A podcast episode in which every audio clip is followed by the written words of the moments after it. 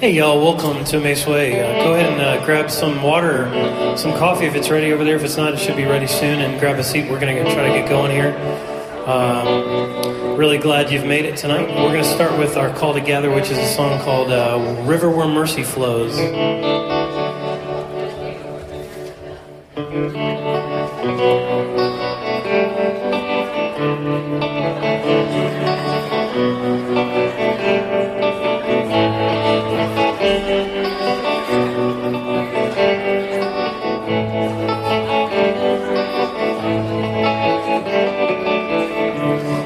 Go ahead and sing this uh, first verse for you if you haven't heard it, and uh, hopefully you'll be able to pick up as we do it a couple times here.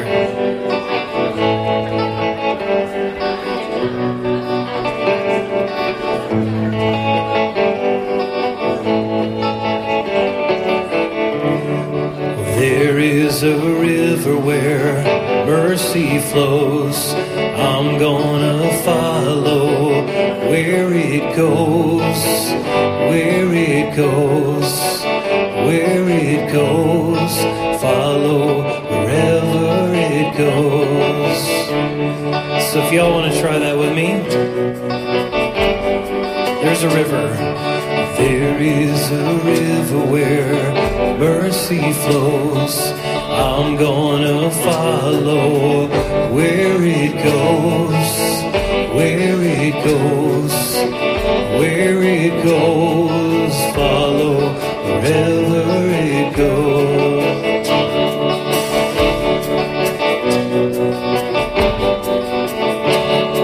And there is a fountain that will cleanse all those who wash their from all sins, from all sins, from all sins, all those washed from all sin.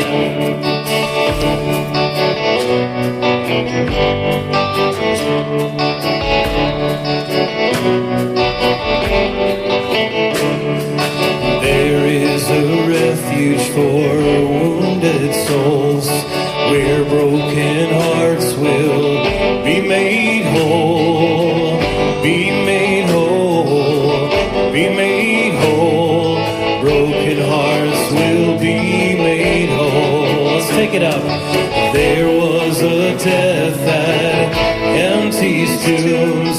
There was a scar that heals all wounds, heals all wounds, heals all wounds. A scar heals all wounds.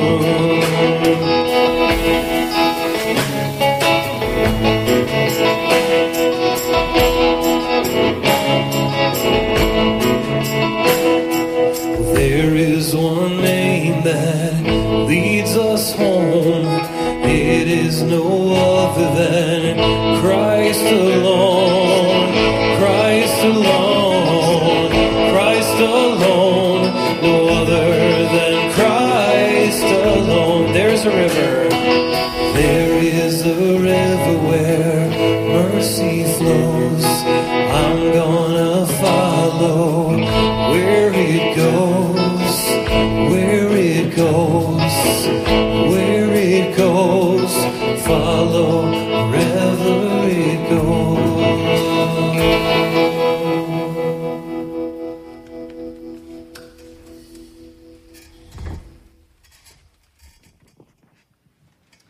Everyone, welcome to Emmaus Way.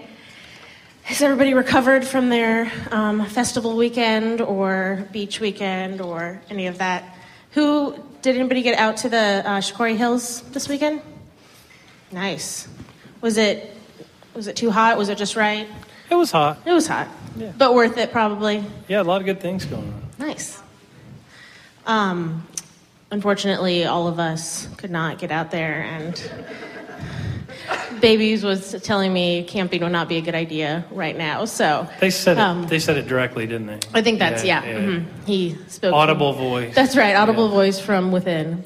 Yeah. Um, well, welcome to Emmaus Way. Um, uh, I'm Amy, and I'm on staff here uh, as one of our pastors, and we like to think of ourselves as a church that gathers to um, talk and witness to the redemption of Christ that's going on in our community and the communities around us, and um, just speak to that and to each, each other's lives.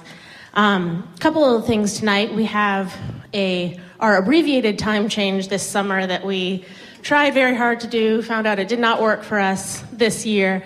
Um, we'll be changing back our six o'clock meeting time to five o'clock as of next week. So July third will be our first week back at five o'clock, and we're also going to have a special, um, ga- Wade likes it. Um, we're also going to have a special uh, gathering next week that will be, um, we're going to have a barbecue. Um, Emmaus Way will be providing the hot dogs, hamburgers, buns, condiments, and some sodas. So if you guys want to come and bring sides or desserts, that would be great. Beer. Beer. We got in trouble last year for bringing beer. Well, only only because some people thought it was for communion, and right. it, technically it wasn't communion beer. We were just trying to, we just, Tim and I were at Costco. They have the, the beer stand set up, and yeah, we were like, I'm, done. I'm, yeah, sure. So explaining that to visiting relatives was hard. But, but if we were Catholic, there'd be no problem at all. That's so right. I'm just saying. It was yeah. Eucharistic. All right. Um, so yeah, so next week is our five o'clock time change. Um, we hope that you guys can come out. We're going to do a shortened service of songs and prayers um, after the cookout from about, would we say five thirty or five, six to six for cookout. five to six for cookout, six to six thirty for um, for our gathering. So we hope y'all can come out. It's good to see you tonight, and we hope that you guys have a good time uh, fellowshipping with one another and just enjoying the summer together. Yeah, thanks, Amy. We're we're actually uh, excited tonight to begin a series um, where we're going to use fiction as our text for the conversation, and uh, we're going to have an opportunity to look at a Flannery O'Connor short story tonight. We're not going to read the whole thing, but we're going to read uh, a number of pages from it, and I think it's really an amazing story. Um, and uh, it's it's a its title is Revelation, but I think um, it's also got this element of conversion, kind of that that place where you realize, in one way or another, that the path you're on is not the path you want to be on. And uh, Flannery O'Connor, I think, does a really great job of sort of jolting us into um, a vision of, of things. And she was a very keen observer, uh, racially, being in the South and writing as a Catholic woman uh, in a time before uh, the Civil Rights Movement was fully in the swing. So I think uh, it'll be a really great conversation. But one of the things we wanted to talk about tonight with the music was this idea, too, of a place where we seem to realize that there's a trajectory that we're on that doesn't feel right, whether it's a conviction or some sort of sense that we've hurt people, or whether it's just that we don't want to be how we are. And I think when we reach out to God in those places, I think, you know, there's stories all through Scripture of people reaching out to God in those moments and Him meeting them in profound ways. One of the verses I really like about that is that um, it's uh, God's kindness that leads us to repentance. And so that's what this song is based on.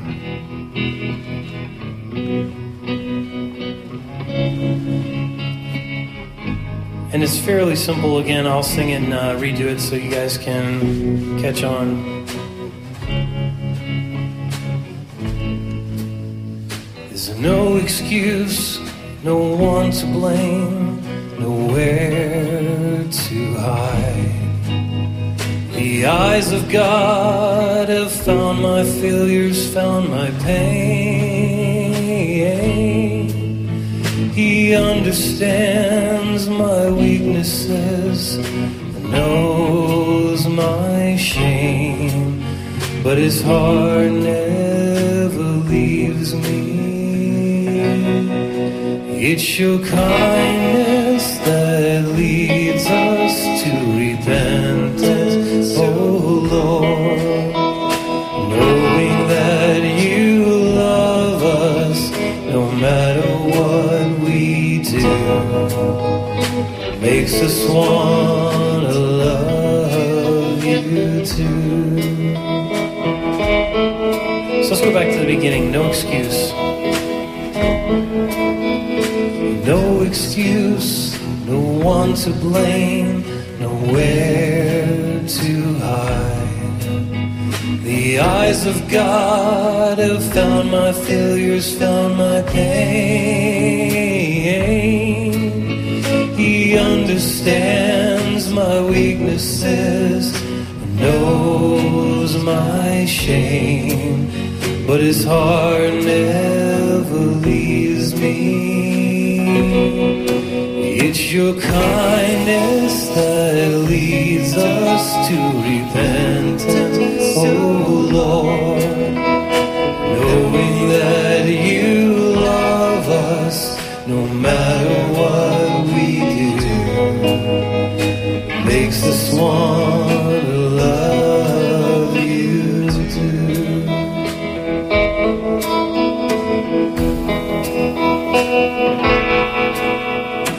Waiting for angry words to sear my soul, knowing I don't deserve another chance.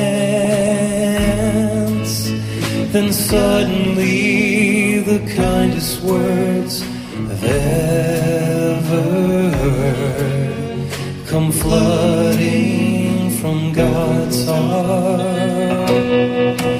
It's your kindness that leads us to repentance, oh Lord, knowing that you love us no matter what we do, makes us want to love you too.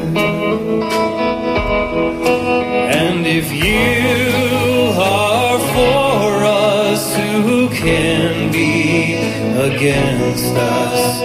You gave us everything, even your only Son.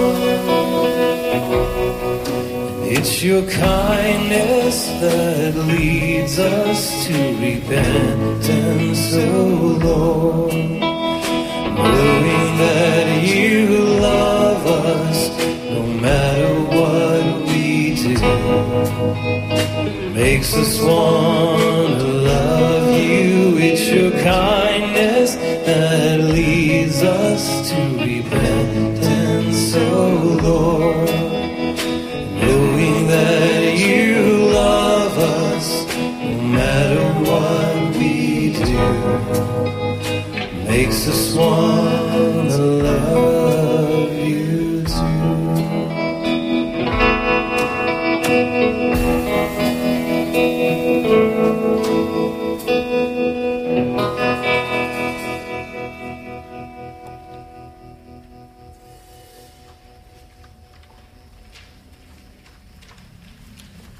This song, um, Saved, is on our Right Seven project, and um, so many of you know it, and please sing along if you do. If you don't, I think you'll pick it up. The chorus is just the word saved over and over, and I think what's interesting is that um,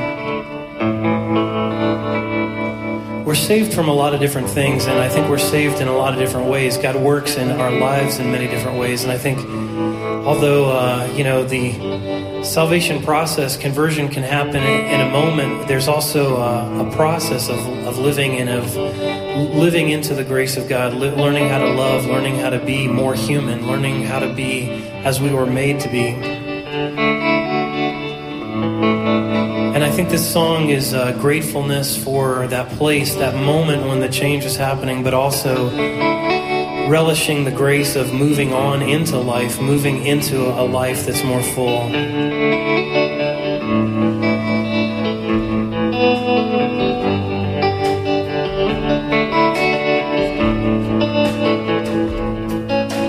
Lived a good life, lived a sweet life, for I've had the sun on my face. I have fallen to my knees and been amazed. I have walked beneath the brilliance of a perfect sky. Oh, I am saved, saved. Let's go back to the top. Lived a good life. Lived a good life, lived a sweet life, for I've had the sun on my face. I have fallen to my knees and been amazed. I have walked beneath the brilliance of a perfect sky.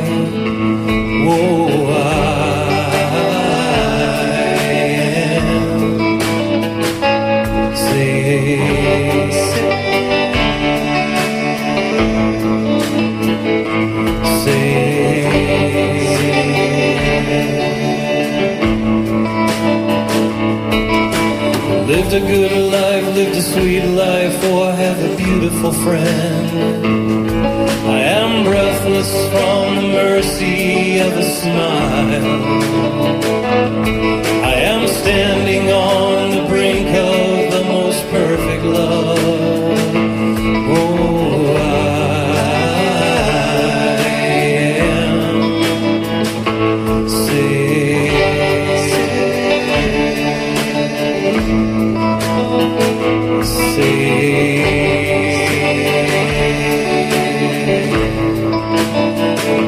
saved.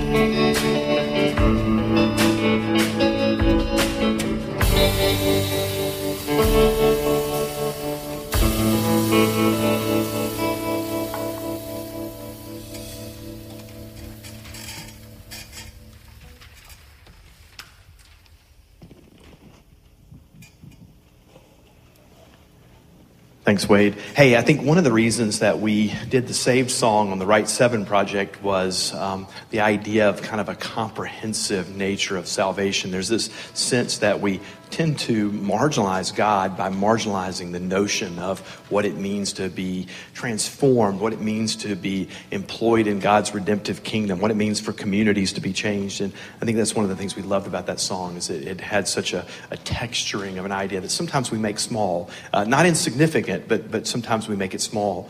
Uh, so that, in fact, that's a wonderful and perfect introduction to tonight's story. But uh, a couple quick things. Uh, I'll give you a second when we pass the piece. There's snacks here now. Uh, Josh and uh, Sarah probably need the all-time Hall of Fame award. Thanks to so many of you guys who worked on Wild Goose uh, and volunteered. We, we were kind of in the parking realm, and a lot of you guys helped, but I think Josh must have uh, uh, run the whole conference by the time it worked out that way. So a big thanks to Josh and Sarah, and uh, and, uh, and then having to be host tonight at the same time. What a great uh, busy weekend for those guys. But as is our tradition, I want to give you a chance to stand up, offer each other the peace of Christ. Uh, if you are sitting by somebody you don't know, introduce yourself and uh, use this opportunity to grab some coffee or snack or whatever um, and kind of uh, warm up our voices. I'm excited about um, this uh, fiction series that we're doing this summer. We're going to look at a Flannery O'Connor story called uh, Revelation. Thanks to, I think Amy's the one who recommended this one this week. So anyway, I'm looking forward to to uh, to chatting with you about that. So stand up, greet each other, and I'll give you a shout in about ninety seconds.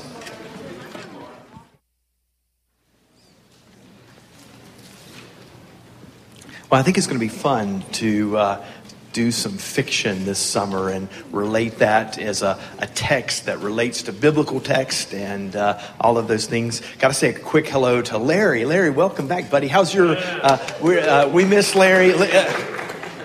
Larry... Larry is a is a part of Emmaus Way. He's also, his vocation is that of an interim pastor. So he does goes into churches that need uh, radical overhauls to friendly overhauls to all sorts of things. And he had finished a really long assignment and then was here for about a year. And you're up in Danville now. Is that going all right? Very good. Well, we, we're, it's a delight when you can can uh, traipse through, and we know it's a really busy Sunday for you to be sitting here on a Sunday evening. So, the uh, so thanks, Larry. Um, couple quick thoughts for you. Um, one of the things that that got us thinking about doing a series on on fiction this summer is, uh, and, and I know there's several of you, Chelsea and Elizabeth, and lots of you guys that that that have taught uh, literature and history. You know, I hope you're bringing kind of your own enthusiasm, your own experience to this. Um, I'm not going to be sitting as an expert as on every writer and person that we do. Um, But it's it's going to be fun to kind of do this Flannery O'Connor story this week. One of the things that, that, and I've told you this many times, but I was nurtured in an environment where I I, I was taught to love the Bible. I was kind of one of those, uh, I was truly a Bible nerd in the sense that probably somewhere between seventh grade and eighth grade, I, I read the Bible through, you know, and just was one of those kids that, you know, was taught that that was a good thing to do and read it through. I got so frightened in a couple of sections that, uh, that I, you know, I asked my parents about it, and they basically said, well, those, those, I don't know, it works out in the end, you know. Uh, but, I, but I was in an environment where asking theological questions was not really a, a comfortable thing to do. I was in a church, you know, and, and every every heritage and every tradition has its strengths and weaknesses. Um, the the strength of my community, a rural community, was was community. It was people knowing each other and knowing each other's lives. But there was always a little bit of a fear of of asking a theological question that that there wasn't an answer to. And and so I remember that was a little bit of the game that we played. Is you you tried to kind of ask a question that's, that, that, that, that the answerer could give you a good answer to, so to speak. And I think that's where I fell in love with fiction, is that in, in reading a whole range of things, um, I, I found that I was able to imagine the questions that I thought were forbidden. And, and in some ways, some of that kind of, yeah, I don't know, for lack of a better term, theological defensiveness that one has, that, that sometimes when you catch yourself saying it has to be this way because it, it can only be this way. And, and, um, and, and, and, fiction allowed me to kind of work my way around that roadblock and to uh, uh, imagine questions, uh, uh, ponder the reality of God, the goodness of God, uh, even the, the the terror of God to some degree. And I, I think we've probably all done this, watched a film or or been involved with something where you've basically said, my goodness, I, I'm not sure how to process this. And, and in some ways, uh, prayer and imagination and all of those things is the same impulse. It's the same imaginative expression of searching for the presence, the redemptive presence of God in a world that sometimes doesn't display it very much. Uh, so I think this will be good for us. Uh, today we're going to do a, a story called Revelation, and we're going to try to do these differently every week. And, and, and if you'll bear with us over the next two to three, four weeks, we'll kind of figure out what works and what works best. Um, uh, tonight, what we're going to do is we're going to read a portion of this story. Um, in a couple of weeks, I want to give you a heads up. In a couple of weeks, what I'm going to try to do is send out uh, maybe a short P D F on our, on our weekly email that'll give you a taste of a story. But if you're the type of person that really wants to, to read a story in advance, in two weeks on July tenth, I'm going to do Graham Greene's uh, The Power and Glory, which is actually a Dan Rhodes. Uh, I had never heard of Graham Greene until I met Dan, and Dan and a couple of other Emmaus Way folks were, were just huge fans. And so I, I read this pretty intense story of a whiskey priest in uh, in uh, Mexico when uh, Christianity and religion has been outlawed. It's, it's a great read. It's a short read, probably like one hundred twenty pages. Uh, so if you want to read that, uh, go to the library or or or uh, or pick it up and uh, and and read that in advance. You definitely could get it done in two weeks without a lot of extra work, and it's a good story. It's well worth that. So that's what's coming next. Uh, to yeah. Well, most of it's pictures. You know, it's Dan Rhodes. I mean, it was a it was a color in kind of book. You know. Okay, that's true. You guys are working me hard today, uh, giving me grief about my engineer's mug here that I just picked up from the table. Now, in prep for Flannery O'Connor, uh, Chelsea and Jenny and Sarah are going to be our readers tonight. And this story, I'll, I'll set the stage. Where you're going to get about thirty-five percent of the story. So tonight, you're going to get a chance to hear the story. Um, a, a little bit of the preview here is that Flannery O'Connor writes in the South. Her scenes are, uh, I think she died around nineteen sixty-four at a fairly young age. Had an amazingly fast career, uh, forty or fifty short stories. And anybody who's a public speaker will tell you this. If you ask me to speak for an hour on something, I probably could do it in five minutes. But if you ask me to speak for five minutes on a subject, I probably need five days to prepare. So in some ways, short stories are much harder to prepare than, than a, a longer, uh, longer work. And I think she wrote about forty short stories, two novels. Uh, uh, she had inherited, uh, I, th- I think this is true, lupus from her father who died of lupus. So she uh, only lived to about thirty-nine years old. Old, and really came from nowhere to uh, a prestigious kind of writer's circle. I think in, in is, is Iowa, uh, I think is correct with that. But uh, anyway, just an amazing career. Writes a great deal about faith and doubt and fiction set in kind of the pre, um, Civil Rights era of the South. So you're going to hear the word nigger several times in the reading of this. So I want to prepare you for that. We kind of had a quick pondering of, of what was appropriate with this. Chelsea says when she taught this in eighth grade, you just read it, but you didn't say it. But just pretend like it wasn't even there. We're allowed to make reference. This will be the very first time in my life that I've ever said this word out loud. Uh, well, uh, so and I'm saying this so that you won't be mad at Chelsea because I've never heard her say it before either. Uh, but but it, it's very layered into Uh, the, the observations of the of the story. Uh, and so it, listen to the story, enjoy listening to the story, uh, relax. Um, and, and afterwards, we're going to discuss this in terms of how it strikes you personally, how it strikes us culturally, what does it tell us about the world that we're in, and how it strikes us theologically. And so uh, this will be very much an open conversation, and I have a few things that, that I can insert as well. So, hey, why don't you guys all come and sit up front today so you have the microphone if you'd like to use it, and I'll go back over here and sit. And, and uh, the, the only scene setting here that you might need is there's two scenes that are going to be a part of this. This stuff here. And this scene is a, a doctor's waiting room. And the lead character, the first person that's going to be mentioned, is a woman named Missus Turpin. And she's sitting in kind of the, and you know that feeling that you have if you've like at the D M V or a doctor's office or a public place where all of humanity is gathered and waiting for the same thing. That's the space that we're in as this begins.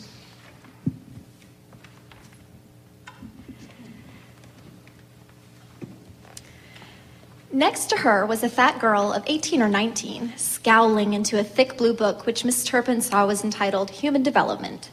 The girl raised her head and directed her scowl at Missus Turpin, as if she did not like her looks.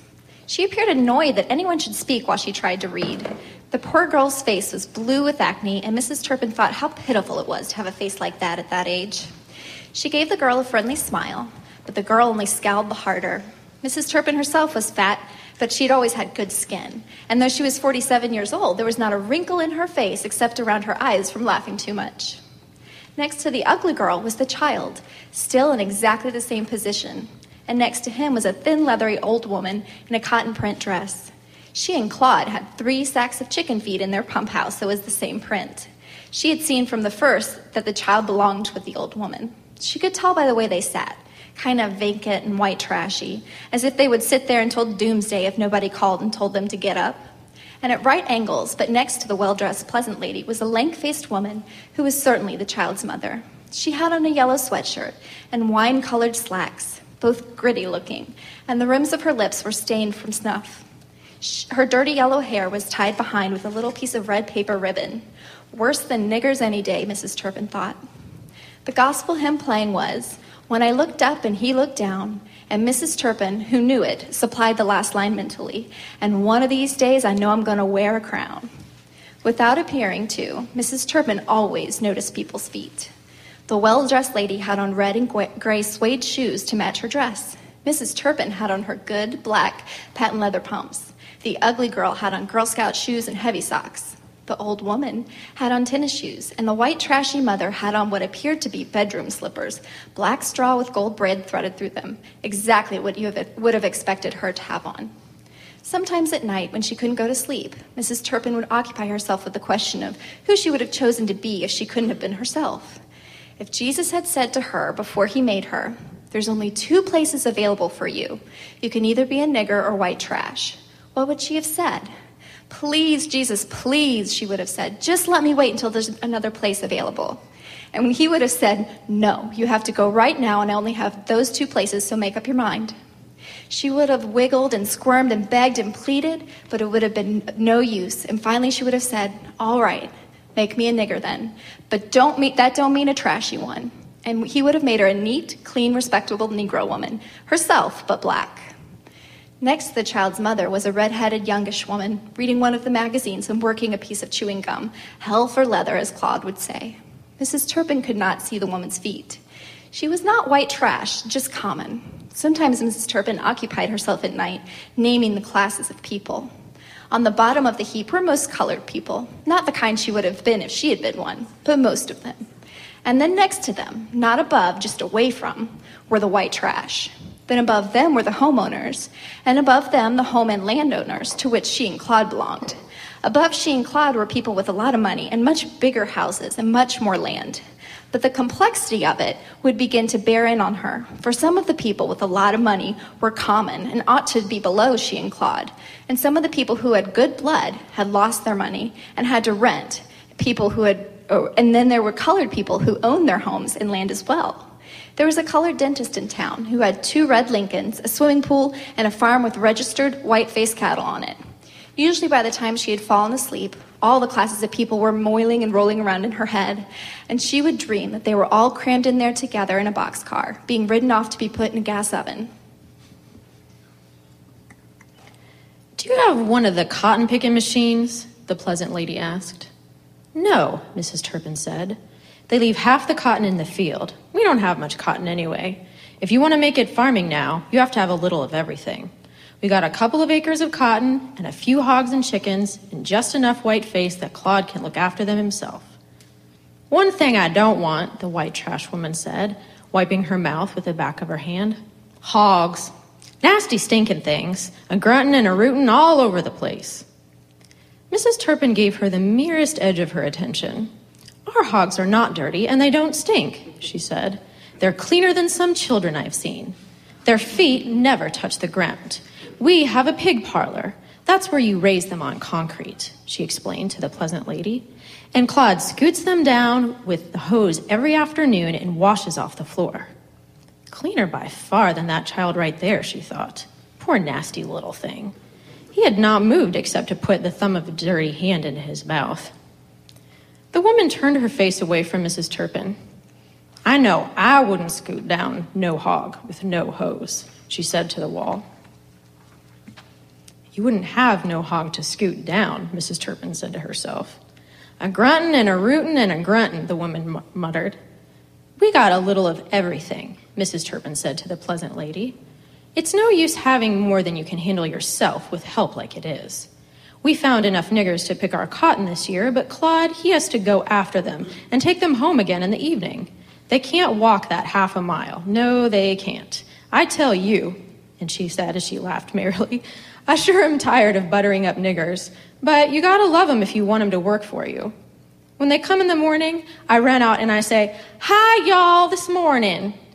And when Claude drives them off the field, I just wave to beat the band and they just wave back." And she waved her hand rapidly to illustrate. "Like you read out of that same book," the lady said, showing she understood perfectly. "Child, yes," Missus Turpin said. "And when they come in from the field, I run out with a bucket of ice water.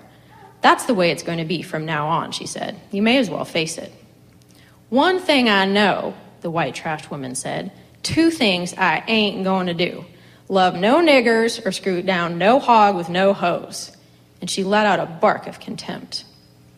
The look that Missus Turpin and the pleasant lady exchanged indicated that they both understood that you have to, that you had to have certain things before you could know certain things. But every time Missus Turpin exchanged a look with the lady, she was aware that the ugly girl's peculiar eyes were still on her, and she had trouble bringing her attention back to the conversation. "When you got something," she said, "you gotta look after it. And when you ain't got a thing but a breath and riches," she added to herself, "you can afford to come to town every morning and just sit on the courthouse, coping and spit." Missus Turpin didn't catch every word, but she caught enough to agree with the spirit of the song, and it turned her thoughts sober. To help anybody out that needed it was her philosophy of life. She never spared herself when she found somebody in need, whether they were white or black, trash or decent. And of all she had to be thankful for, she was most thankful that this was so.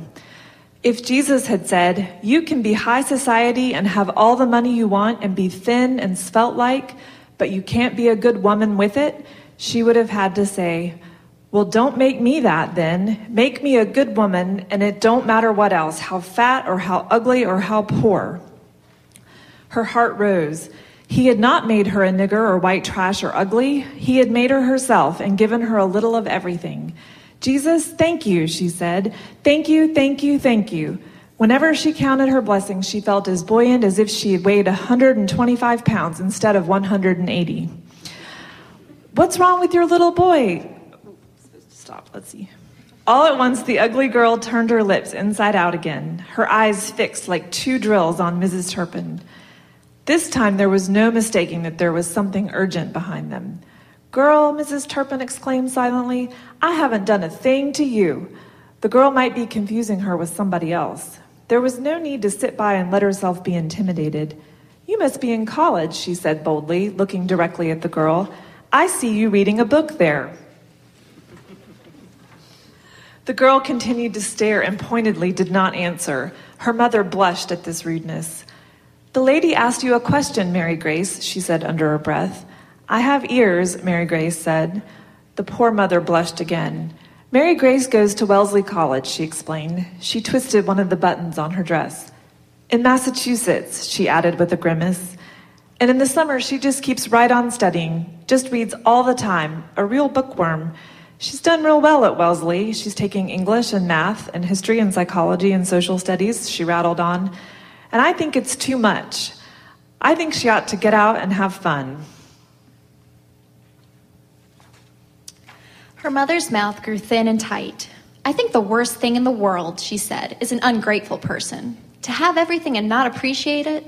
I know a girl," she said, "who has parents who would give her anything, a little brother who loves her dearly, who is getting a good education, who wears the best clothes, but who can never say a kind word to anyone, who never smiles, who just criticizes and complains all day long." "Is she too old to paddle?" Claude asked. The girl's face was almost purple. Yes, the lady said, I'm afraid there's nothing to do but leave her to her folly. Someday she'll wake up and it'll be too late. It never hurt anyone to smile, Missus Turpin said. It just makes you feel better all over. Of course, the lady said sadly, but there are just some people you can't tell anything to. They just can't take criticism. If it's one thing I am, Missus Turpin said with feeling, it's grateful. When I think who all I could have been besides myself and what I got, a little of everything, and a good disposition besides, I feel just like shouting, thank you, Jesus, for making everything the way it is. It could have been different. For one thing, somebody else could have got clawed. At the thought of this, she was flooded with gratitude, and a terrible pang of joy ran through her. Oh, thank you, Jesus. Jesus, thank you, she cried aloud. The book struck her directly over the left eye. It struck at almost the same instant that she realized the girl was about to hurl it. Before she could utter a sound, the raw face came crashing across the table toward her, howling. The girl's fingers sank like clamps into the soft flesh of her neck. She heard the mother cry out and Cloud shout, whoa! There was an instant when she was certain that she was about to be in an earthquake. All at once, her vision narrowed, and she saw everything as if it were happening in a small room far away, or as if she were looking at it through the wrong end of a telescope. Claude's face crumpled, and it fell out of sight. The nurse ran in, then out, then in again. Then the gangling figure of the doctor rushed out of the inner door. Magazines flew this way and that as the table turned over. The girl fell with a thud, and Missus Turpin's vision suddenly reversed itself, and she saw everything large instead of small. The eyes of the white trashy woman were staring hugely at the floor. There the girl, held down by one side by the nurse and the other by her mother, was wrenching and turning in their grasp. The doctor was kneeling astride her, trying to hold her arm down. He managed for a second to sink a long needle into it. Missus Turpin felt entirely hollow except for her heart, which swung from side to side as if it were agitated in a great empty drum of flesh. Somebody that's not that busy call for an ambulance, the doctor said in that offhand voice young doctors adopt for terrible occasions. Missus Turpin could not have moved a finger. The old man who had been sitting next to her skipped nimbly into the office and made the call, for, for the secretary still seemed to be gone. Claude, Missus Turpin called. He was not in his chair. She knew she must jump up and find him, but she felt like someone was trying to catch a dream, a tra- train in a dream, and everything moves in slow motion, and the faster you try to run, the slower you go. Here I am, in a suffocated voice, very unlike Claude, said. He was doubled up in the corner of the floor, pale as paper, holding his leg. She wanted to get up and go to him, but she could not move. Instead, her gaze was dr- drawn slowly downward to the turning face on the floor, which she could see over the doctor's shoulder. The er- girl's eyes stopped rolling and focused on her. They seemed a much lighter blue than before, as if a door that had been tightly closed behind them was now open to admit light and air. Missus Turpin's head cleared and her power of motion returned. She leaned forward until she was looking directly into the fierce, brilliant eyes. There was no doubt in her mind that the girl did know her, knew her in some intense and personal way, beyond time and place and condition. What you gotta say to me? She asked hoarsely and held her breath, waiting, as for a revelation. The girl raised her head. Her gaze locked with Missus Turpin's. Go back to hell where you came from, you old warthog, she whispered. Her voice was low but clear. Her eyes burned for a moment as she saw with pleasure that her message had struck its target.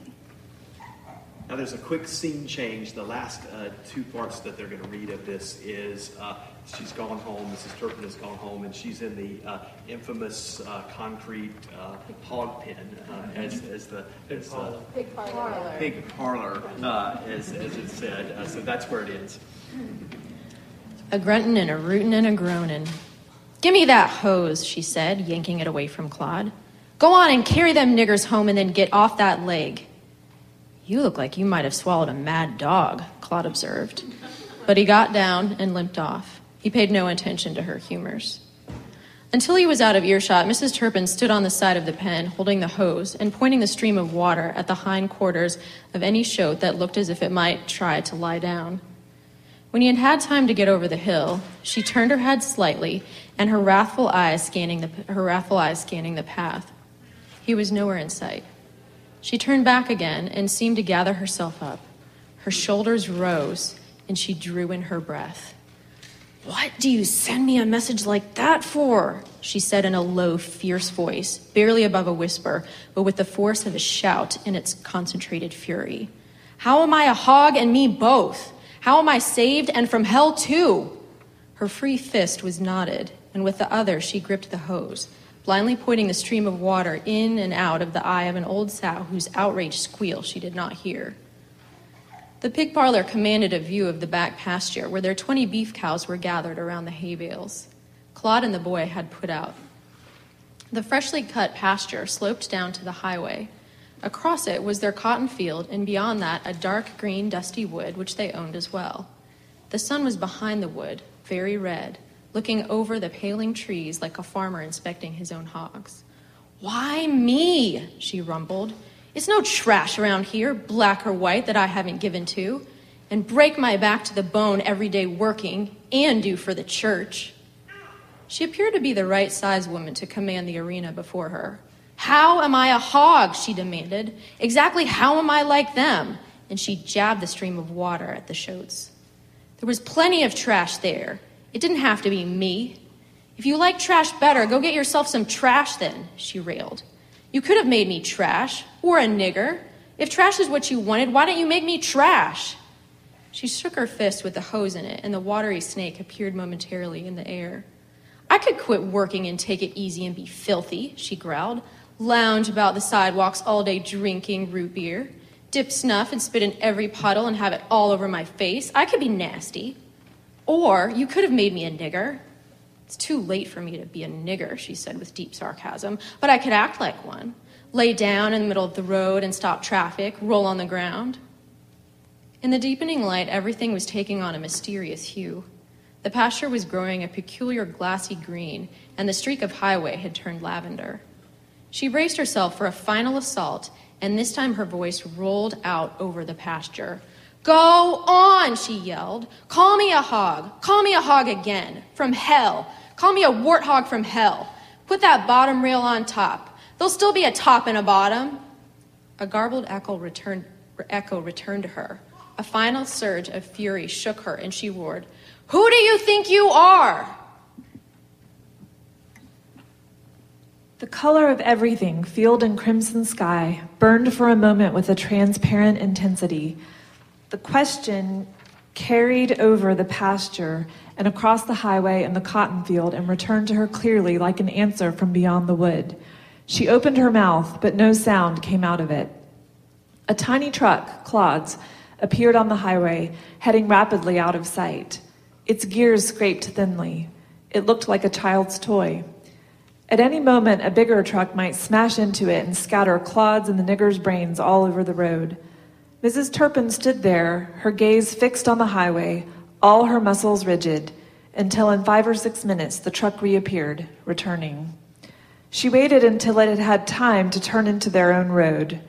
Then, like a monumental statue coming to life, she bent her head slowly and gazed, as if through the very heart of mystery, down into the pig parlor at the hogs. They had settled all in one corner around the old sow who was grunting softly. A red glow suffused them. They appeared to pant with a secret life. Until the sun slipped finally behind the tree line, Missus Turpin remained there with her gaze bent to them as if she were absorbing some abysmal, life-giving knowledge. At last she lifted her head. There was only a purple streak in the sky, cutting through a field of crimson and leading like an extension of the highway into the descending dusk. She raised her hands from the side of the pen in a gesture hieratic and profound. A visionary light settled in her eyes. She saw the streak as a vast swinging bridge extending upward from the earth through a field of living fire. Upon it, a vast horde of souls were rumbling toward heaven. There were whole companies of white trash, clean for the first time in their lives, and bands of black niggers in white robes, and battalions of freaks and lunatics shouting and clapping and leaping like frogs. And bringing up the end of the procession was a tribe of people whom she recognized at once as those who, like herself and Claude, had always had a little of everything and the God-given wit to use it right. She leaned forward to observe them closer. They were marching behind the others with great dignity, accountable as they had always been for good order and common sense and respectable behavior. They alone were on key. Yet she could see by their shocked and altered faces that even their virtues were being burned away. She lowered her hands and gripped the rail of the hog pen, her eyes small but fixed unblinkingly on what lay ahead. In a moment, the vision faded, but she remained where she was, immobile. At length, she got down and turned off the faucet and made her slow way on the darkening path to the house. In the woods around her, the invisible cricket choruses had struck up, but what she heard were the voices of the souls climbing upward into the starry field and shouting hallelujah.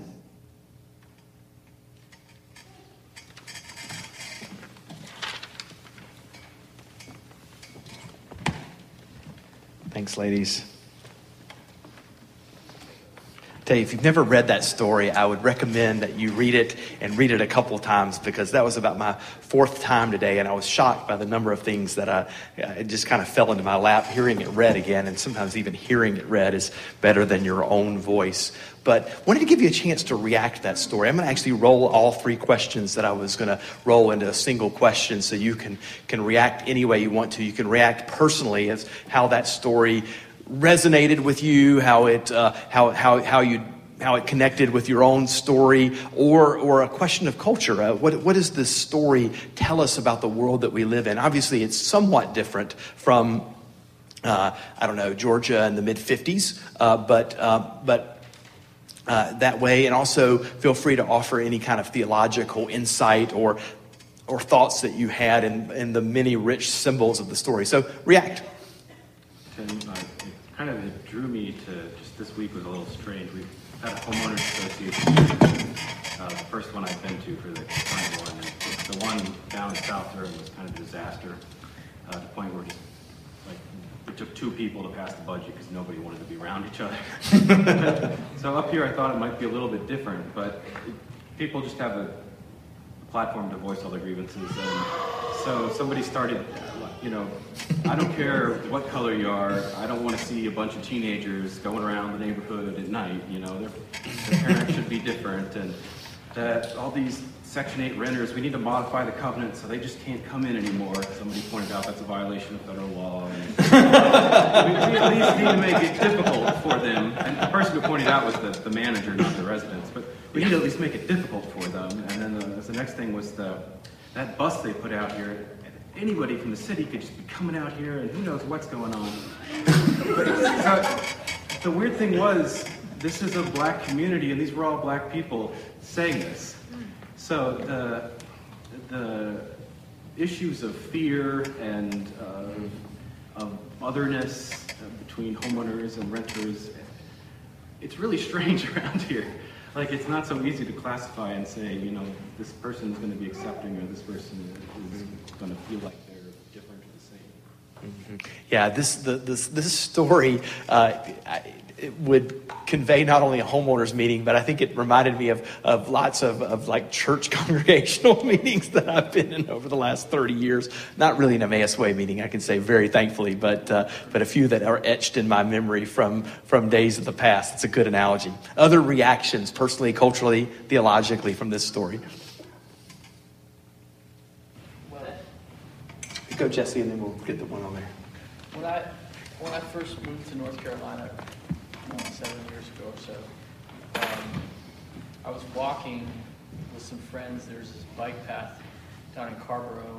A lot of people walk it to get from like Franklin Street, Chapel Hill, to, you know, downtown Carrboro.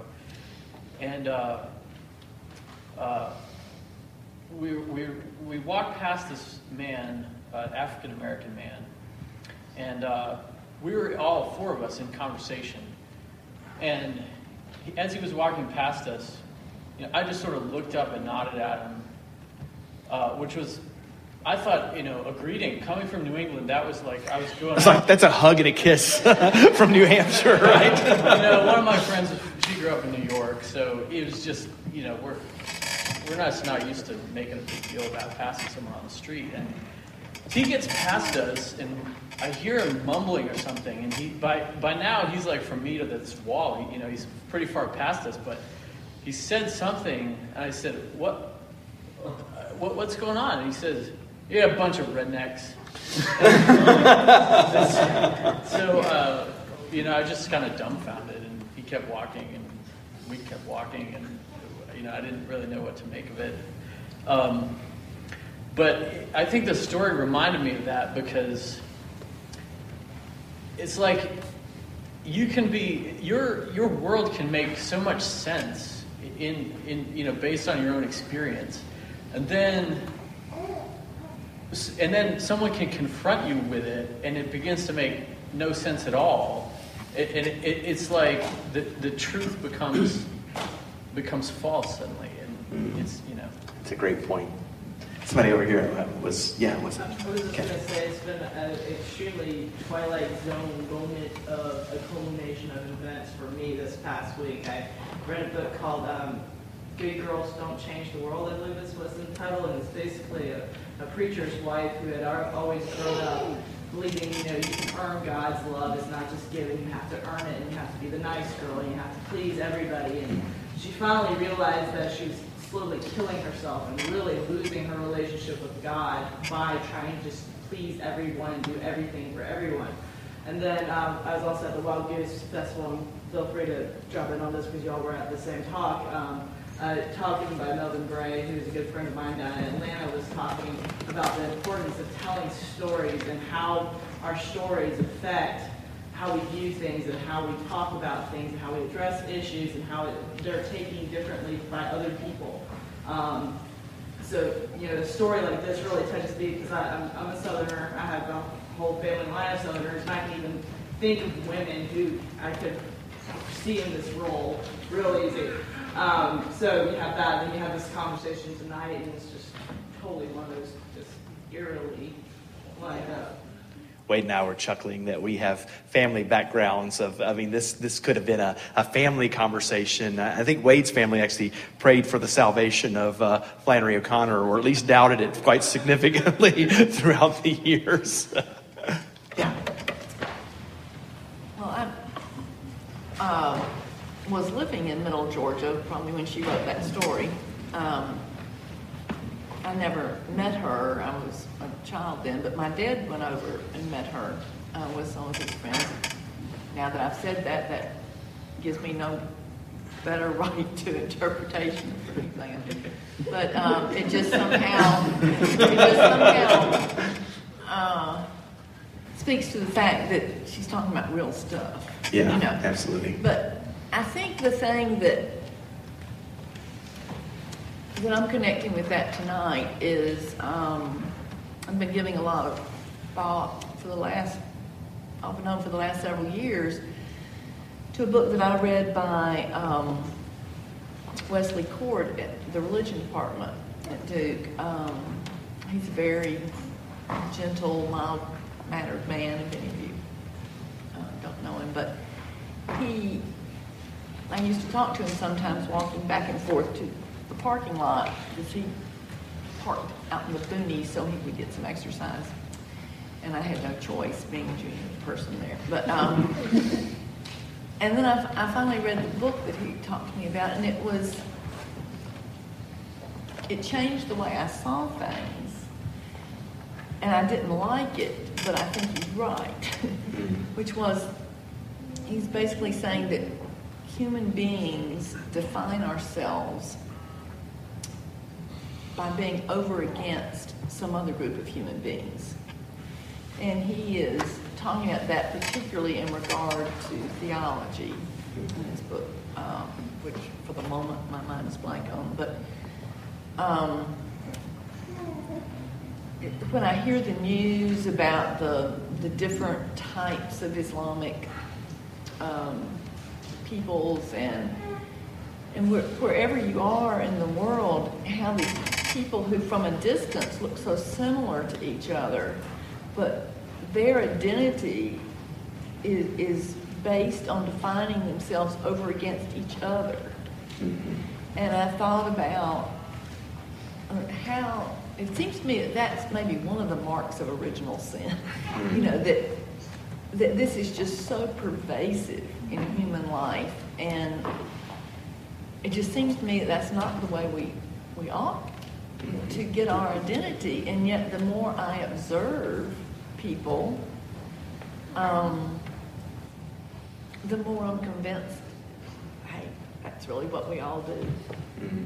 Flannery O'Connor was an infamous, infamous critic of, uh, of uh, Protestant Calvinism, but was clearly a good one-point Calvinist in terms of her her view of, of society. I mean, it's it is so true. And you think about the number of times, I, I, in terms of, of just being in a pastoral relationship with many uh, through the years, one of the things I, I've you know cared for friends and talked to people and who live in family systems that don't work unless there's a common enemy. Uh, that's a very common kind of psychological function that you might have a family with four siblings. Siblings, and as long as one person can be out, the rest of the family can function. And a lot of theological and Christian and religious uh, communities work in the same way. As long as we can spend some energy uh, excluding someone, then the system works. And politically, how much have we seen, the, especially in our own community, uh, violence uh, between different ethnic groups and kind of the lower socioeconomic spectrum, where it seems like there's a perpetual battle to be second to last, so to speak, in a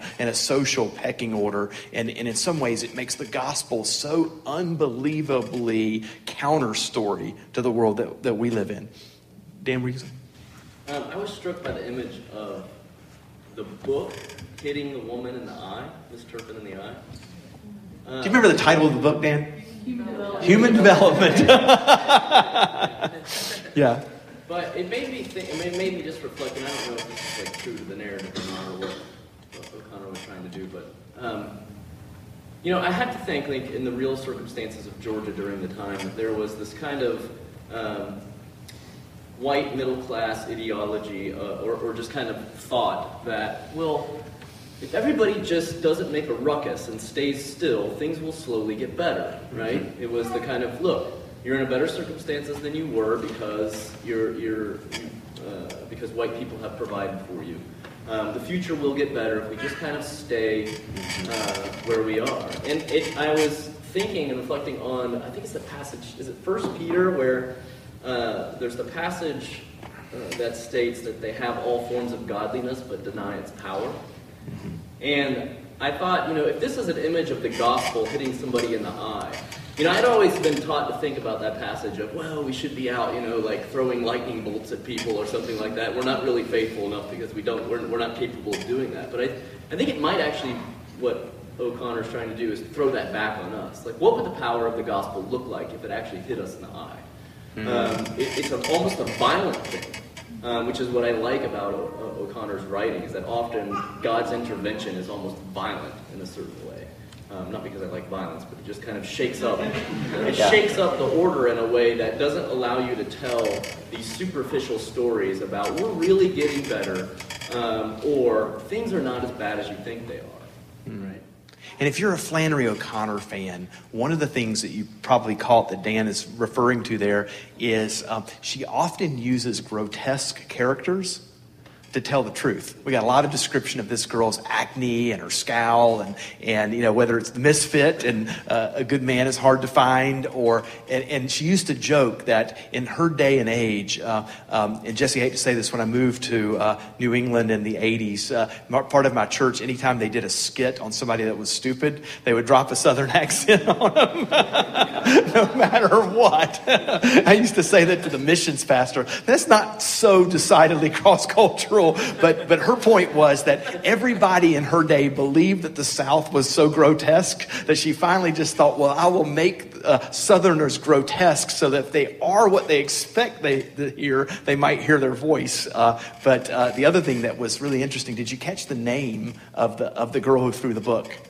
Mary Grace, and and what a, a, a powerful sense. I mean, this is O'Connor really challenging us to, particularly when I mentioned that kind of uh, fundamentalist Protestant kind of Calvinism that might have said the the world is the way it is, and and maybe an implicit theology that says, well, you know, because uh, Philip and Mackenzie have got some hogs, they're probably a little better than than uh, the Thomases who don't. You know, that that kind of like the world is fitting in into the order that God has set for that. And, and, and one of the things that she used was her Catholic theology, this idea of a means of grace that's beyond ourselves. And so there are images of the communion table in this, and images of a sacramental presence of God, and, and a strong rebuke, both in the ending and through the story, that some of the classes and divisions and hierarchies that we create, and we create them theologically, we create them sociologically, we create them as religious people, are in some ways uh, an entirely not reflection of God's grace and mercy. So here's this profound kind of Catholic name of a scowling, grotesque figure throwing a book that in some ways makes the the, the gospel a counter story to everything that, that has kept Missus Turpin probably in, in a painful kind of purgatory, so to speak. So wonderful, wonderful point. Other reactions? Uh, trigger. Trigger, Grace, what, what do you got for us?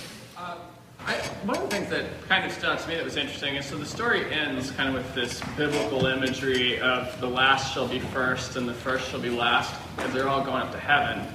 So you're thinking, great, but, but what's interesting in the actual story, though, as well, that is, is it's not like, like everyone's actually guilty in the story, though. It's because you have this proper, respectable white woman whom the Wellesley girl just sees to the core of it, sees that wickedness.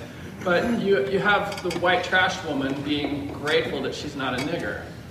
Um, and everyone's just kind of, there's this weird complicity. And you, you would almost like hope that, that like with the poor white people, that, well, gosh, maybe in some Marxist proletariat sense there'd be solidarity and they'd pull together. But instead, the white trash people in the story still they still buy into the structure, and it's like, well, at least I'm not this thing. And, and in that sense, they're they're guilty of a sin, but in another sense, they're also a victim of something that's being put on them by the people higher up in the social order, making them feel less. And so it's not just this thing about individual sin and status. It is individual sin, and it's this corporate sin and this corporate game we're all playing, you know, to where everyone's guilty. And it does, I think, in, in the end, off to heaven, I think it's going to be really surprising part of how things go. But but what's great about the story is it's just, it's like life. It's not flat and it's not black or white where all the oppressed people are all great and all the rich people are all villains. It's like they're all in it. But just because they're all in it, it still doesn't mean that some maybe aren't more responsible collectively than others. And that's kind of a thing you can look around today. I mean, like what Daniel's saying, it's not just about race anymore. Class is becoming one of the bigger issues than race. I mean, race is definitely a problem in this country, but but it's not even that simple anymore. And so I think a question like a book, a story like this just needs to get us thinking about how the game's being played and what part we're playing in. It's why I love that book, that song "Saved" that Wade did, because it adds much more texture to the idea of transformation. And I know sometimes it's hard for us to talk about, you know, that great Greek word metanoia, repentance, change, conversion, because many times it's so trivialized of, of people saying, hey, I get Jesus and I don't have to change anything about the world that's around me. And I think that's what I like about Flannery O'Connor, is she cuts to the core of our assumptions and asks for radical transformation. I mean, one of the great biblical images in this story is the transformation in the pig parlor, so to speak. Uh, really, you, you almost can hear uh, the parable of the prodigal son being told again in this. And, and so many times uh, that, that, that moment of transformation is, is not just a, a simple uh, willingness to kind of get God on our side. And a lot of times our faith is reduced to, I, I'm, I'm good with how I am because God's on my side. And look at all the evidence that, that presents it as such. And as long as I insulate myself enough, I can continue to believe in that evidence. But as you point out, Trigger, this story is an indictment of a whole structure. And, and you get the, the, the huge cataclysmic transformation of last being first and first being last, and those in the last having their righteousness in some ways burned away like everyone else. It's a, it's a powerful story. Amy, let me give you a last word on this. You were the, you were the one who recommended this story. I'm sorry if anybody uh, didn't like it or thought it was grotesque because I, I told him, Revelation's my favorite story. I hope everybody's not offended. So, um, but I was kind of on like a very basic thematic level. I, it always struck me that this conversation that they're having in this doctor's room, or this doctor's waiting room, goes on for what seems like hours, right? And nobody gets called, nobody leaves the room. And they're at this place of, you know, what should be, like you said, like the D M V, and the office waiting room, should be very, I mean, when you walk into those places, you are the same as everybody else, right? You are a number, you are on the waiting list, um, becomes this very, like, striated um, level of class and race and, and discussion. But nobody gets called back to be, like, we're not sure why anybody's there. We're not sure, like, what malady anybody has. And then um, at the end, when somebody actually does get physically hurt, they call in external help. Like they're in a doctor's office, and everybody's like, "Oh, crap! Call, call an ambulance!" Yeah. So that always struck me, and she, Flannery O'Connor, does that really well. Said it, putting places, um, putting characters in places that should be um, places of healing, or should be places of kind of, um, you know, people coming together and enjoying one another, and turns them into these really, um, obviously, shocking and grotesque and revelations of. Of just kind of basic humanity failure. Um, so that always struck me, is that everybody's just sitting around, like um, Dan said, waiting for things to change, um, literally waiting for hours. And it's funny, it's it's in some ways there's such a strong indictment. Jesse, you know, you were talking about, you know, what's changing in the world that we're in, and there's such a strong indictment of of, of church and Christian community in this, that what should be a healing place is not. Uh, is not always a healing place. And I was struck, I think we had a, a Missus Turpin moment. Our staff was gathered at Foster's the other day. You remember this? We were in the back room, which is so loud. And, you know, there's a rule, you know, that you don't talk so loud. And and even Dan, who's our, I think our most mild-mannered staff person, was starting to go crazy because there's this one group that, of these three kind of business guys that are so loud that at some point they've reached the point where they're playing for the whole room. They want everybody to know what What they're saying, and and it finally we're, we're like, could we kill them? You know, and, and to some degree, I was reading that going, that was our Missus Turpin moment. I mean, that, that this conversation was imposed on the the the, the whole world, and and and and here this revelation enters in an unanticipated, unexpected kind of manner. So. Today, actually, thank you, Amy, and and kind of as a plan, uh, I'm I'm trying to get recommendations, and if you recommend something, I'd love for you to be prepared to talk about why you love it so much, and, and that was just a great story. It's one of uh, hers that I had never read. It's at the end of her collected stories, so I, I think I must have petered out somewhere in the three hundreds or so and didn't get to the end of that, but that was a great, great... Blame Jason Biasi, because he, Jesse knows, we read it in a class for his, of his at Duke, so...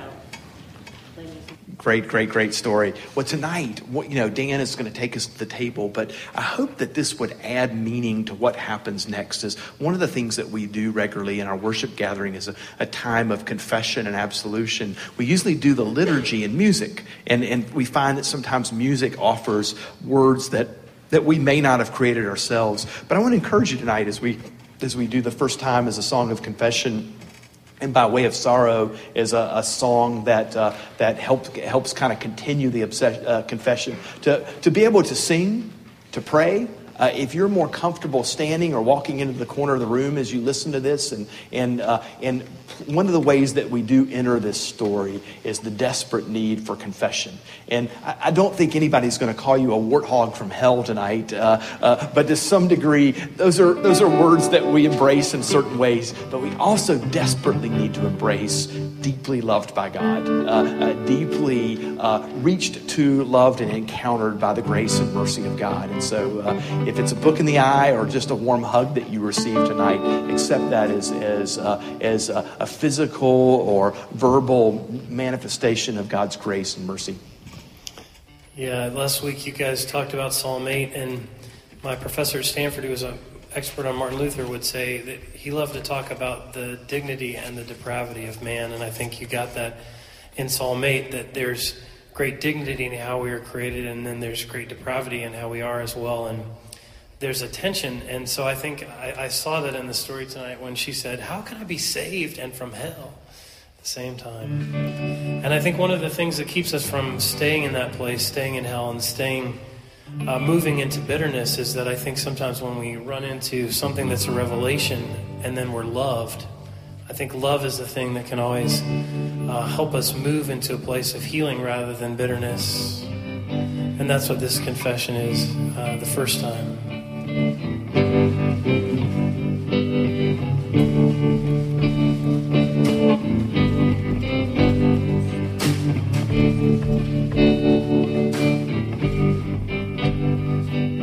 I have a lover, a lover like no other. She's got soul, soul, soul, sweet soul. She teach me how to sing, shows me colors when there's none to see, gives me hope when I can't believe that for the first time I feel love. Yeah, I have a brother. When I'm a brother in need, spend my whole time running, he spends his running after me. When I feel myself going down, I just call and he comes around. For the first time, I feel love.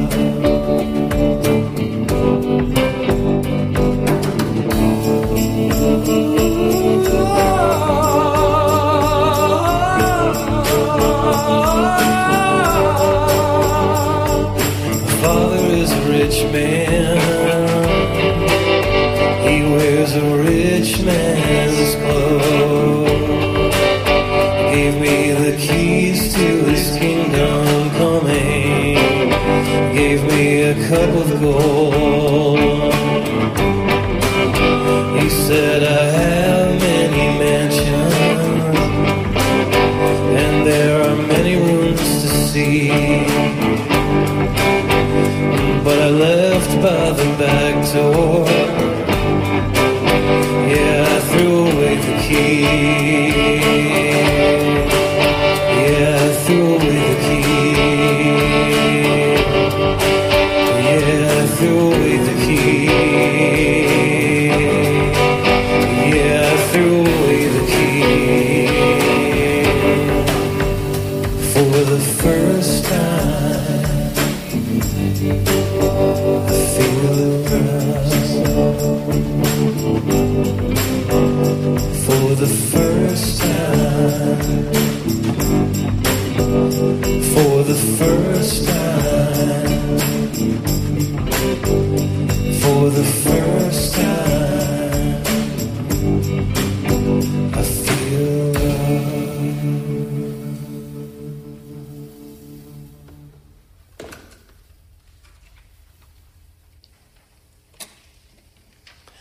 We've done our uh, absolution a number of times. Julie Miller's song, By Way of Sorrows, and I think, um, again, it's contrary to how I like to think that um, sorrow can be an amazing path to joy. There's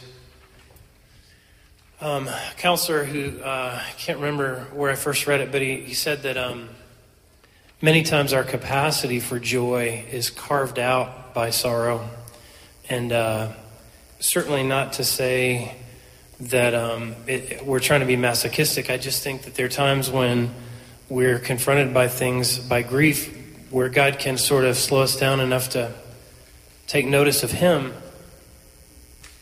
that then we find that there's joy in the midst of that and on the other side. And so you've been taken by the wind.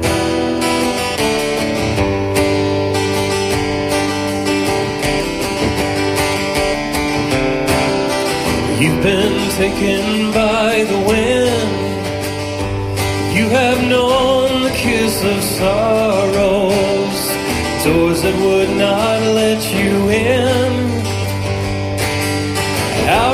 lost and a stranger, but you have come by way of sorrow, you have come by way of tears. You'll reach your destiny, meant to find you all these years, meant to find you all these years. So if you're just getting this, let's start. You've been taken by the wind. You've been taken by the wind. You have known the kiss of sorrows, doors that would not let you in. Well, outcast and a stranger, you have come by way of sorrow, you have come by way of tears, but you'll reach your destiny, meant to find you all these years, meant to find you all these years. You have drunk a bitter wine with none to be your comfort. You who once were left behind will be welcome at love's table. You have come by way of sorrow, you have come by way of tears, but you'll reach your destiny, then to find you all these years, then to find you all these years.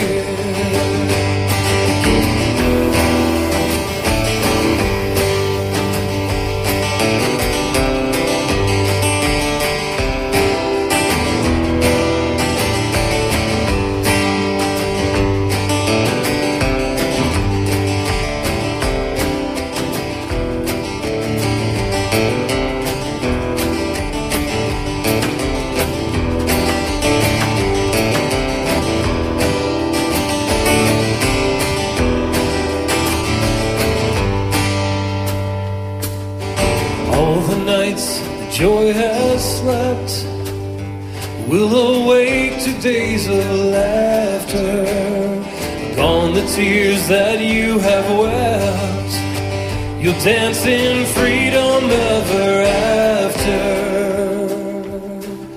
Cause you have come by way of sorrow, you have come by way of tears. You'll reach your destiny, meant to find you all these years, meant to find you all these. You have come by way of sorrow, you have come by way of tears, but you'll reach your destiny, meant to find you all these years, meant to find you all these years.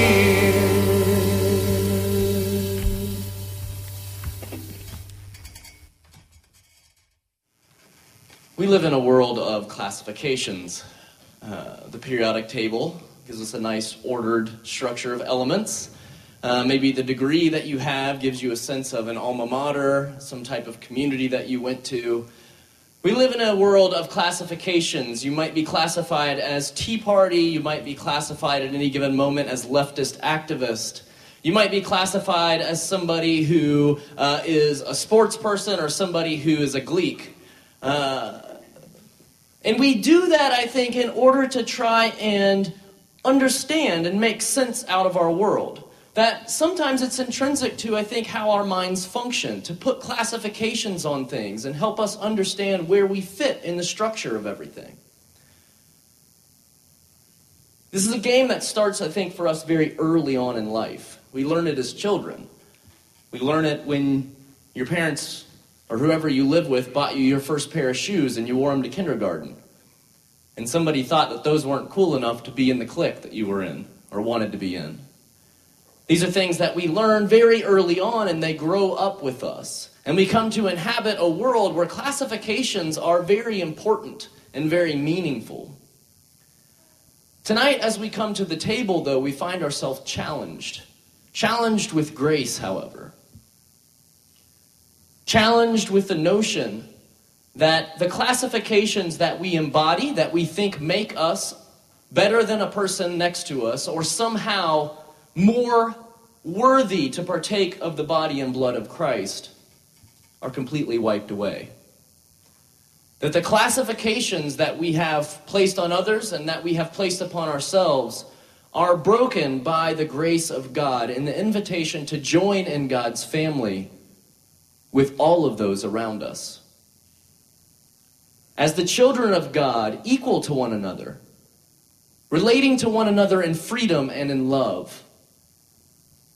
Tonight we're going to have the opportunity to come to the table as kind of a first act, having read this story, of a realization that the grace of God deactivates, breaks down, transcends, suppresses and overcomes the types of classifications that we tend to live in all the time.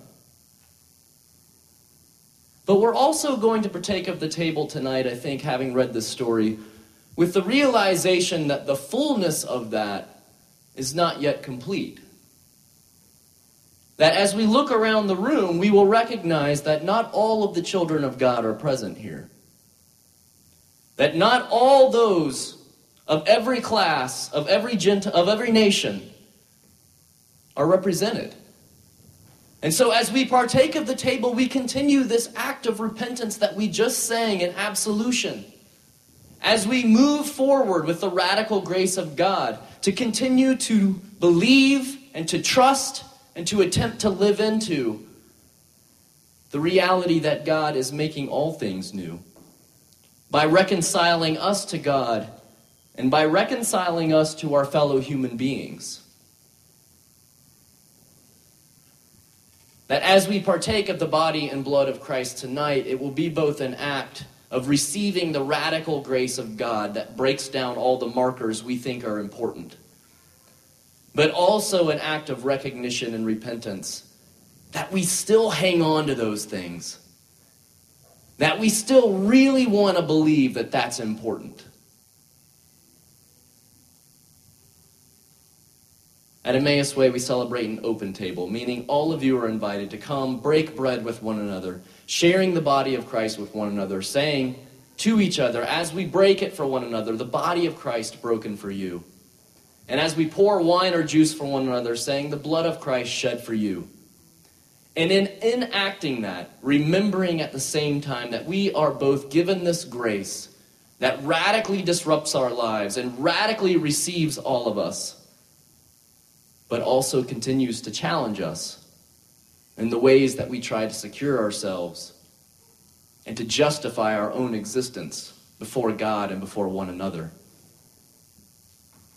After we receive the table, listen for uh, Wade and Dale to play. They're going to play a, a song of benediction over us that we can join in singing. So listen to that and make your way back to the circle at that time. But come now and receive the body and blood of Christ. Let it be for you the food and drink of the eternal kingdom that we taste now and is yet still on its way. Amen.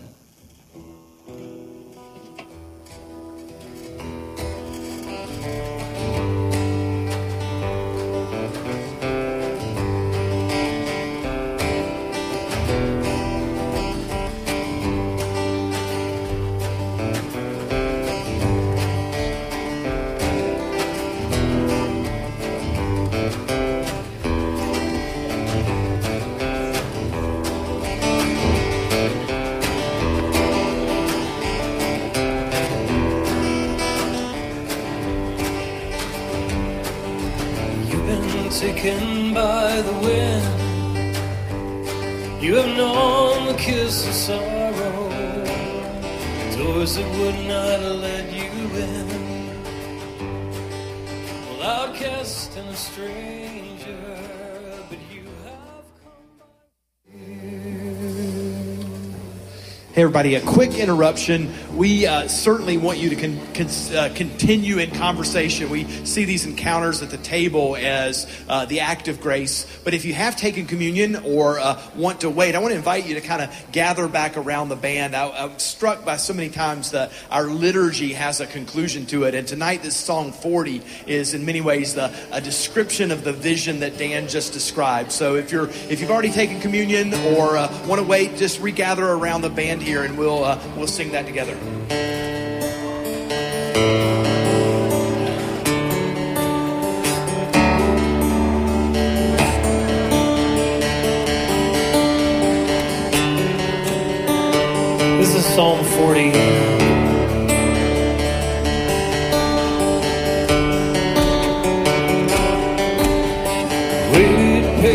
only for the Lord he inclined and heard my cry.